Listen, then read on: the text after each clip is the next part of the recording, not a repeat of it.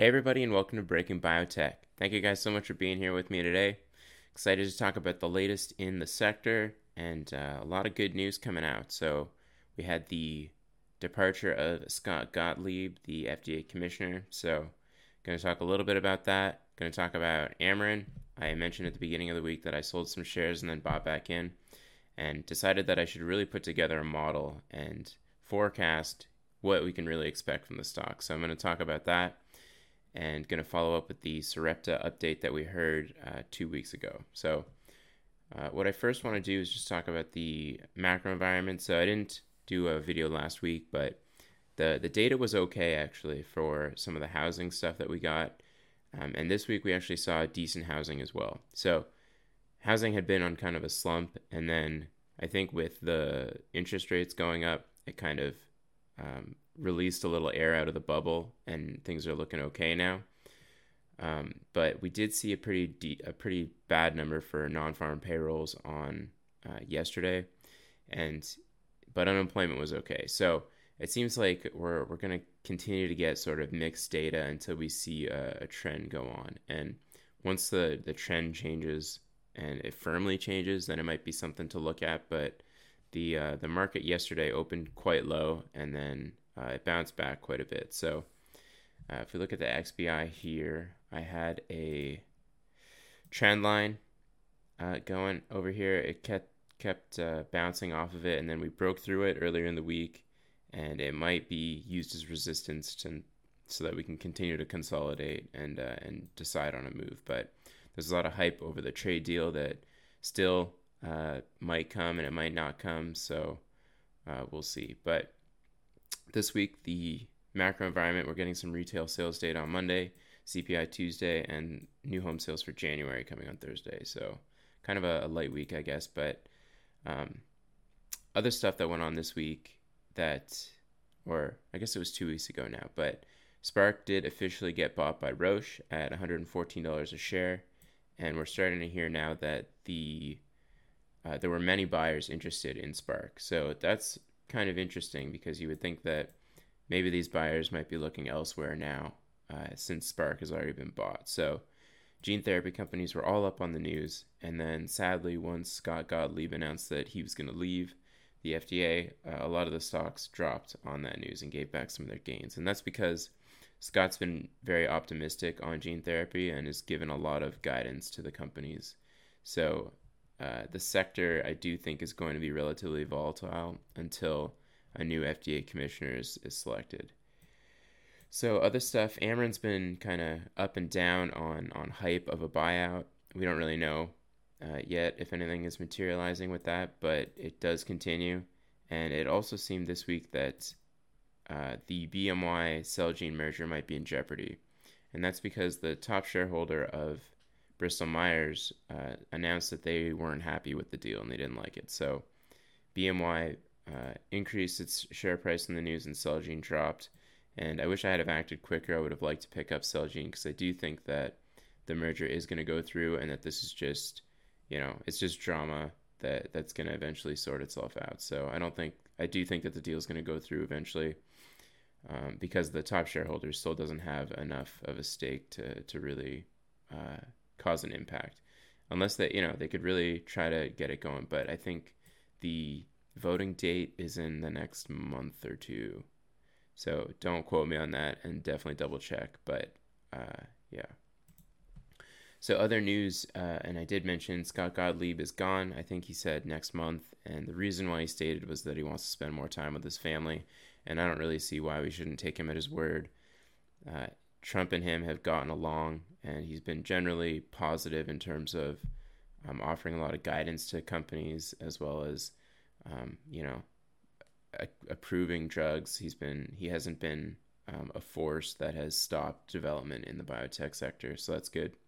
Uh, and yeah, and he's been friendly to gene therapy. So depending on who gets nominated for this position, it we could see some volatility before then and also you know consider the the politics of today and how divided both sides are so even if trump picks somebody who's relatively moderate uh, you know they're probably going to have they're probably going to struggle to get approved by um, whoever the the body is that approves the FDA commissioner. So it could take a while, but um, yeah, hopefully it's somebody who's also supportive of, of drug development and uh, and it'll help the sector. But until we get a name, I think it's going to be uh, we're going to see some volatility around here. So besides Scott leaving, we heard that the Gilead VP of Oncology is leaving, and it coincided with the start of the new Gilead CEO. So, you know, we could start to see some interesting things come out of Gilead, maybe some M and A going on. It's hard to predict, but with a new CEO, I think people who don't share his vision for the company uh, might not want to stick around. So we're we're seeing this kind of uh, shuffling of the the C suites or you know VP whatever the executives, and uh, and it could be interesting. So we'll see if they do decide to to buy a company, and uh, you know a lot of people are hopeful that it's a Nash company, and it could be, but we'll see. It also uh, it looked like the COO of DBVT is leaving, so this company, you know, it's been has struggled to get a an allergy product uh, approved by the FDA. So I think just there's some frustrations going on in uh, in that company. And again, you know, it seems like the the company when people are leaving and things like that, it could really just be like burn the whole thing down and then rebuild. And uh, if they do get people who are willing to take the reins and and push forward, that there could be a lot of hidden value there. So again, I'm not taking a position, and I did add to my Aimmune position this week. Um, but you know, just uh, it's interesting to see the uh, the changes in executives for for different companies, and you know, seeing from this point like how things are going to change for them moving forward. So, anyway, let's talk about uh.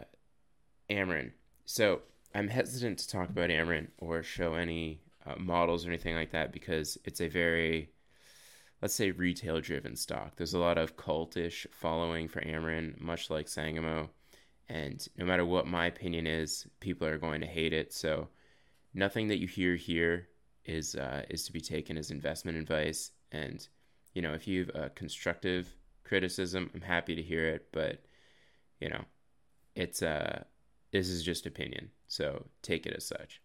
So what I wanted to do is look at Amarin and compare it to different cardiovascular drugs, um, especially ones that are involved in uh, preventing cardiovascular events. So statin lowering drugs, or sorry, cholesterol lowering drugs like statins or uh, are what I looked at, and combinations thereof. So I think it was like eight drugs that I looked at over the past uh, 30 years, and um, some of them more successful than others. And uh, you know, it's it's contextual based on how many drugs are there before and who's got the most hype and which papers have come out. So it's kind of interesting to see how you can get the Lipitor, which can which has a combined total revenue of like 144 billion, and then uh, compare that to like the Novartis drug Lescol that, that didn't do very well at all. So there's a there's a huge variability in the amount of revenue these drugs bring in. So what I tried to do is smooth out the data to figure out kind of a best case scenario for Amarin and a worst case scenario and like an average. So uh, right now, the number of people that have over 150 milligram per deciliter triglycerides in the US is 50 to 70 million people. So that's kind of like the upper limit of prescriptions that we can expect for uh, Vascepa. And then um, based on that, I kind of did a uh, sequential increase in revenue year over year and went from there. So the the average increase in sales after year one um, was from 28% to 604%. With, uh, yes, the average is 251% with a, a, standard deviation of 191. So it's not super useful when the standard deviation is so crazy. Um, if I, I, tried to omit some outliers because, you know, these companies weren't, um, they often had like partnerships that switched revenue from the, the old company to the new company. And other companies had uh, they didn't just announce the revenue from the single drug they did like cardiovascular um, sector of drugs in their reporting so that made it a little bit tough to get just clear cut numbers often so i omitted when i omitted three of them uh, Pravachol, Zetia, and Vytorin from uh, the previous uh, reportings. They were reported as a Schering drug and then as a Merck drug. So I omitted one of those, and I still got this crazy variability with like an average of 354% increase in the first year with this huge range. So um, what I ended up doing is the second point here, uh, which is I averaged out year one and year two increases of revenue, and uh, and I used standard error of the mean instead of standard deviation because it smooths it out a bit more. And you know, this is all based on just assumptions and my own personal opinion. Um, so Vascepa's first year on the market will be 2020. So I took that into consideration as year one and made my middle case scenario as year one and year two increases of revenue of 144%, and then the uh, aggressive or the um, the generous outlook is 200%, just as like 144 plus 43 with a little extra room, and that actually did get the prescription number close to 50 million. So I think that it's a decent surrogate for um, the the generous outlook for Amarin, and then the uh, disappointing revenue is around 100% increase in revenue from year one and year two, and uh, we'll look at that. So the other thing I took into consideration is loss of exclusivity. So uh, the average loss of exclusivity decreases in revenue from these companies was 42% in the first year.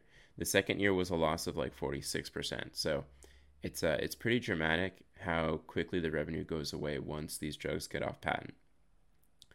So, and we know that Amarin has a deal with Teva that in 2029 they'll be able to produce a generic version of Vascepa. So I took that into consideration as well.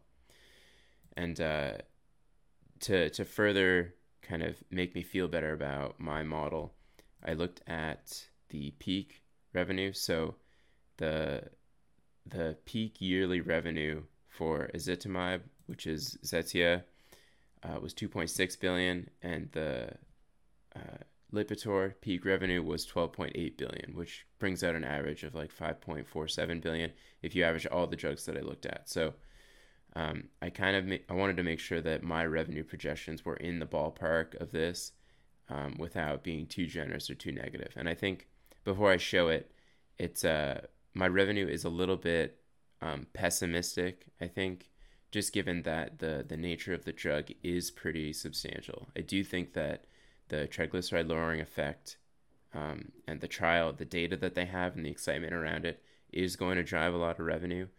Um, but you know there is a maximum number of people that can take this drug, and based on the ability of Amarin to get their sales force out there, I think there is a lot of uncertainty on how many prescriptions are actually going to get written. And I've been seeing on Twitter a lot of excitement around the prescriptions, but you know, there is a number out there that they're going to get, and we have to keep in mind that they have to be able to deliver on this. So, so here's what I have. So the disappointing revenue increase of 100% for year one, year two, um, and only reaching a peak prescription of 21 million and peak revenue of 2.7 billion you know, eight bucks a share. And I don't think this is going to happen at all. But I'm just being honest with you. This is my negative outlook. Uh, is this now using like a the average revenue increase that I showed uh, yields a price of 26.2 with a net present value of 7 7.8 billion. Um, and that's with a peak revenue of 4 billion and prescriptions of 31 billion 31 million sorry and then with the generous uh, rate I get a price of 54.6. So uh, there's a lot of other things that you have to keep in mind when, when you're coming up with a model. So, and I used the numbers that they're forecasting for 2019. And for me, that's year zero. So year one is 2020 when they get that full approval and when they start to see those big increases in, in prescriptions.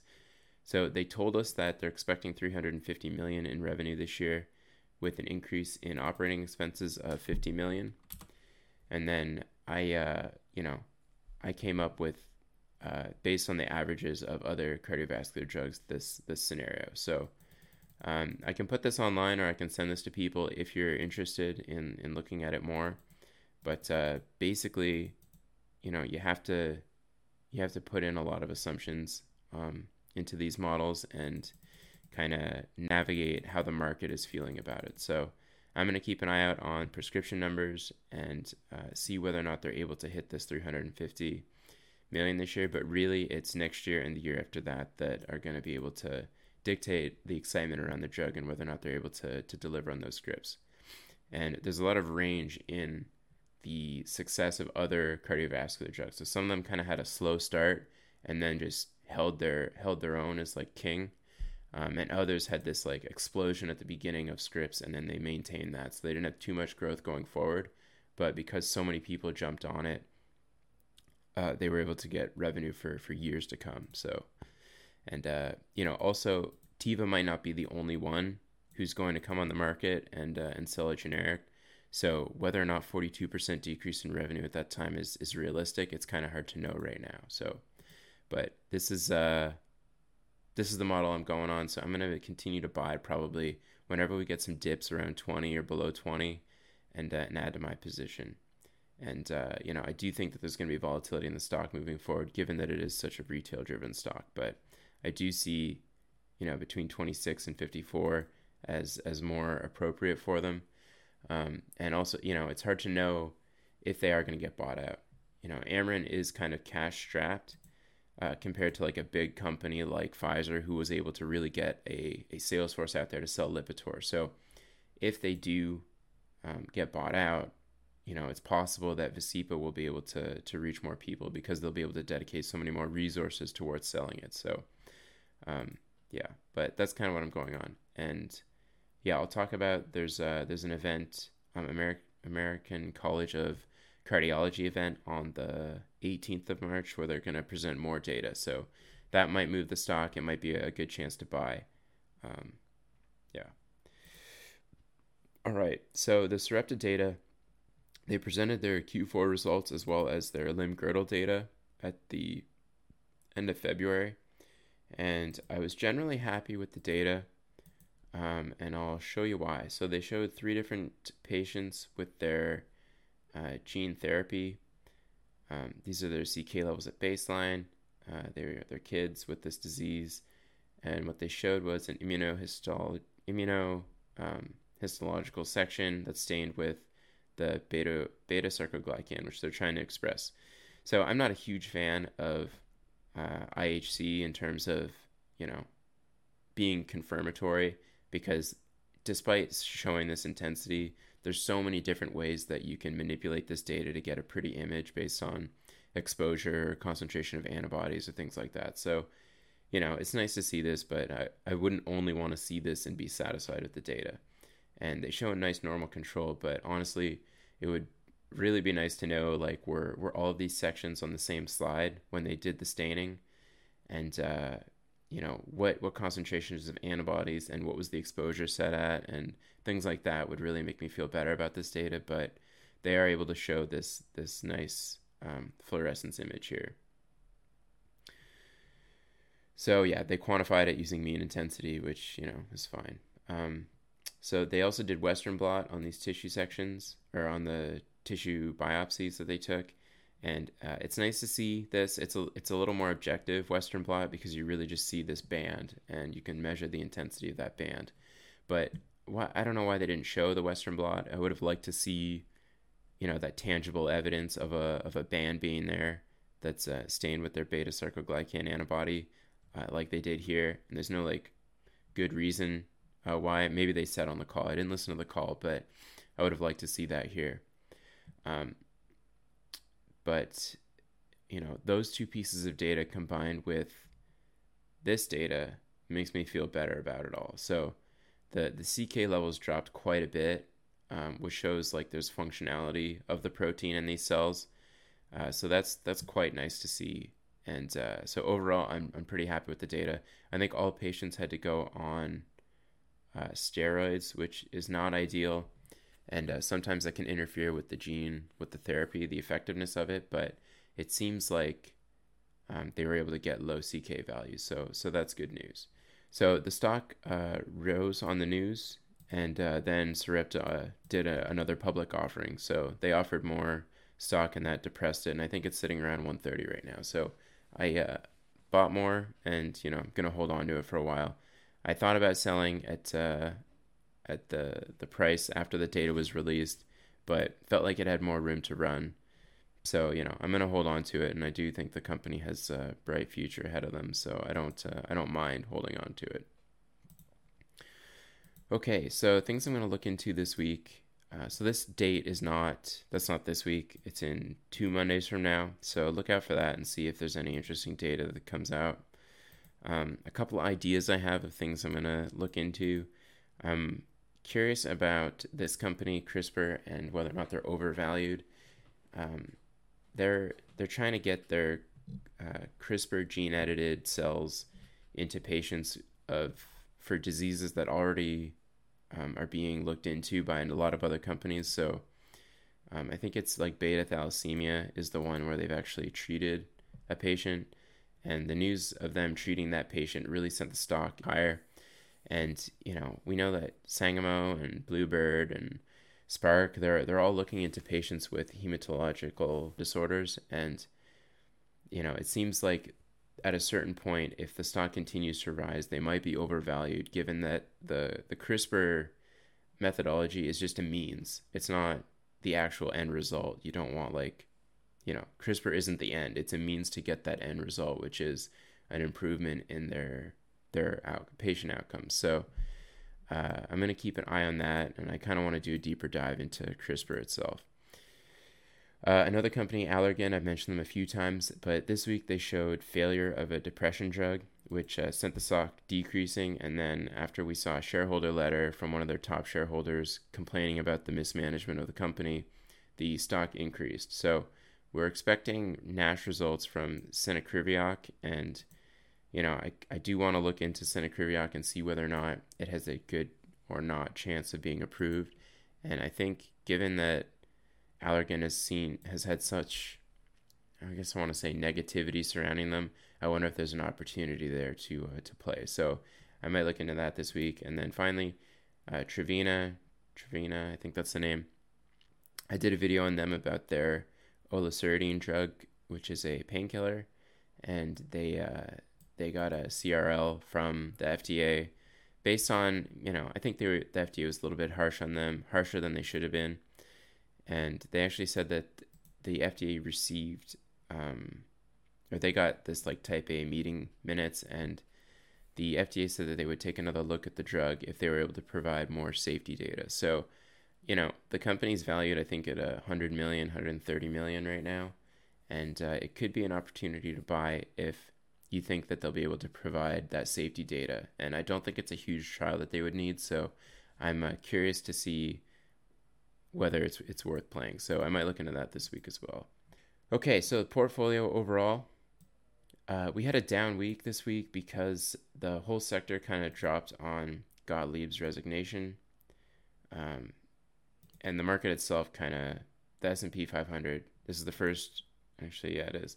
It's the first red red week this year. So um, XBI fell even more, I think, because of the Gottlieb news, but also, the Nash drugs continue to get hammered. So I think my portfolio went down more because Viking, which I have a decent position in, went down a lot. And, you know, I, I wish I had an answer to, to why that is, but I'm willing to weather the storm until they're able to, you know, be taken seriously in the Nash market. Um, yeah. So, other than that, you know, holding strong. Uh, I did put more money into Amarin after I sold it to almost 23 and I put more money into Sarepta as well as Aimmune. Um, so Aimmune should have some data coming out. I think it's the end of this quarter or at least the first half of this year. Um, yeah. So uh, volatility wise, uh, there was a bit of a sell off on Friday. So the expected move this week is a little bit higher. So with that, I'm going to wrap it up. But thank you guys so much for watching and uh, listening. And we'll see you next time.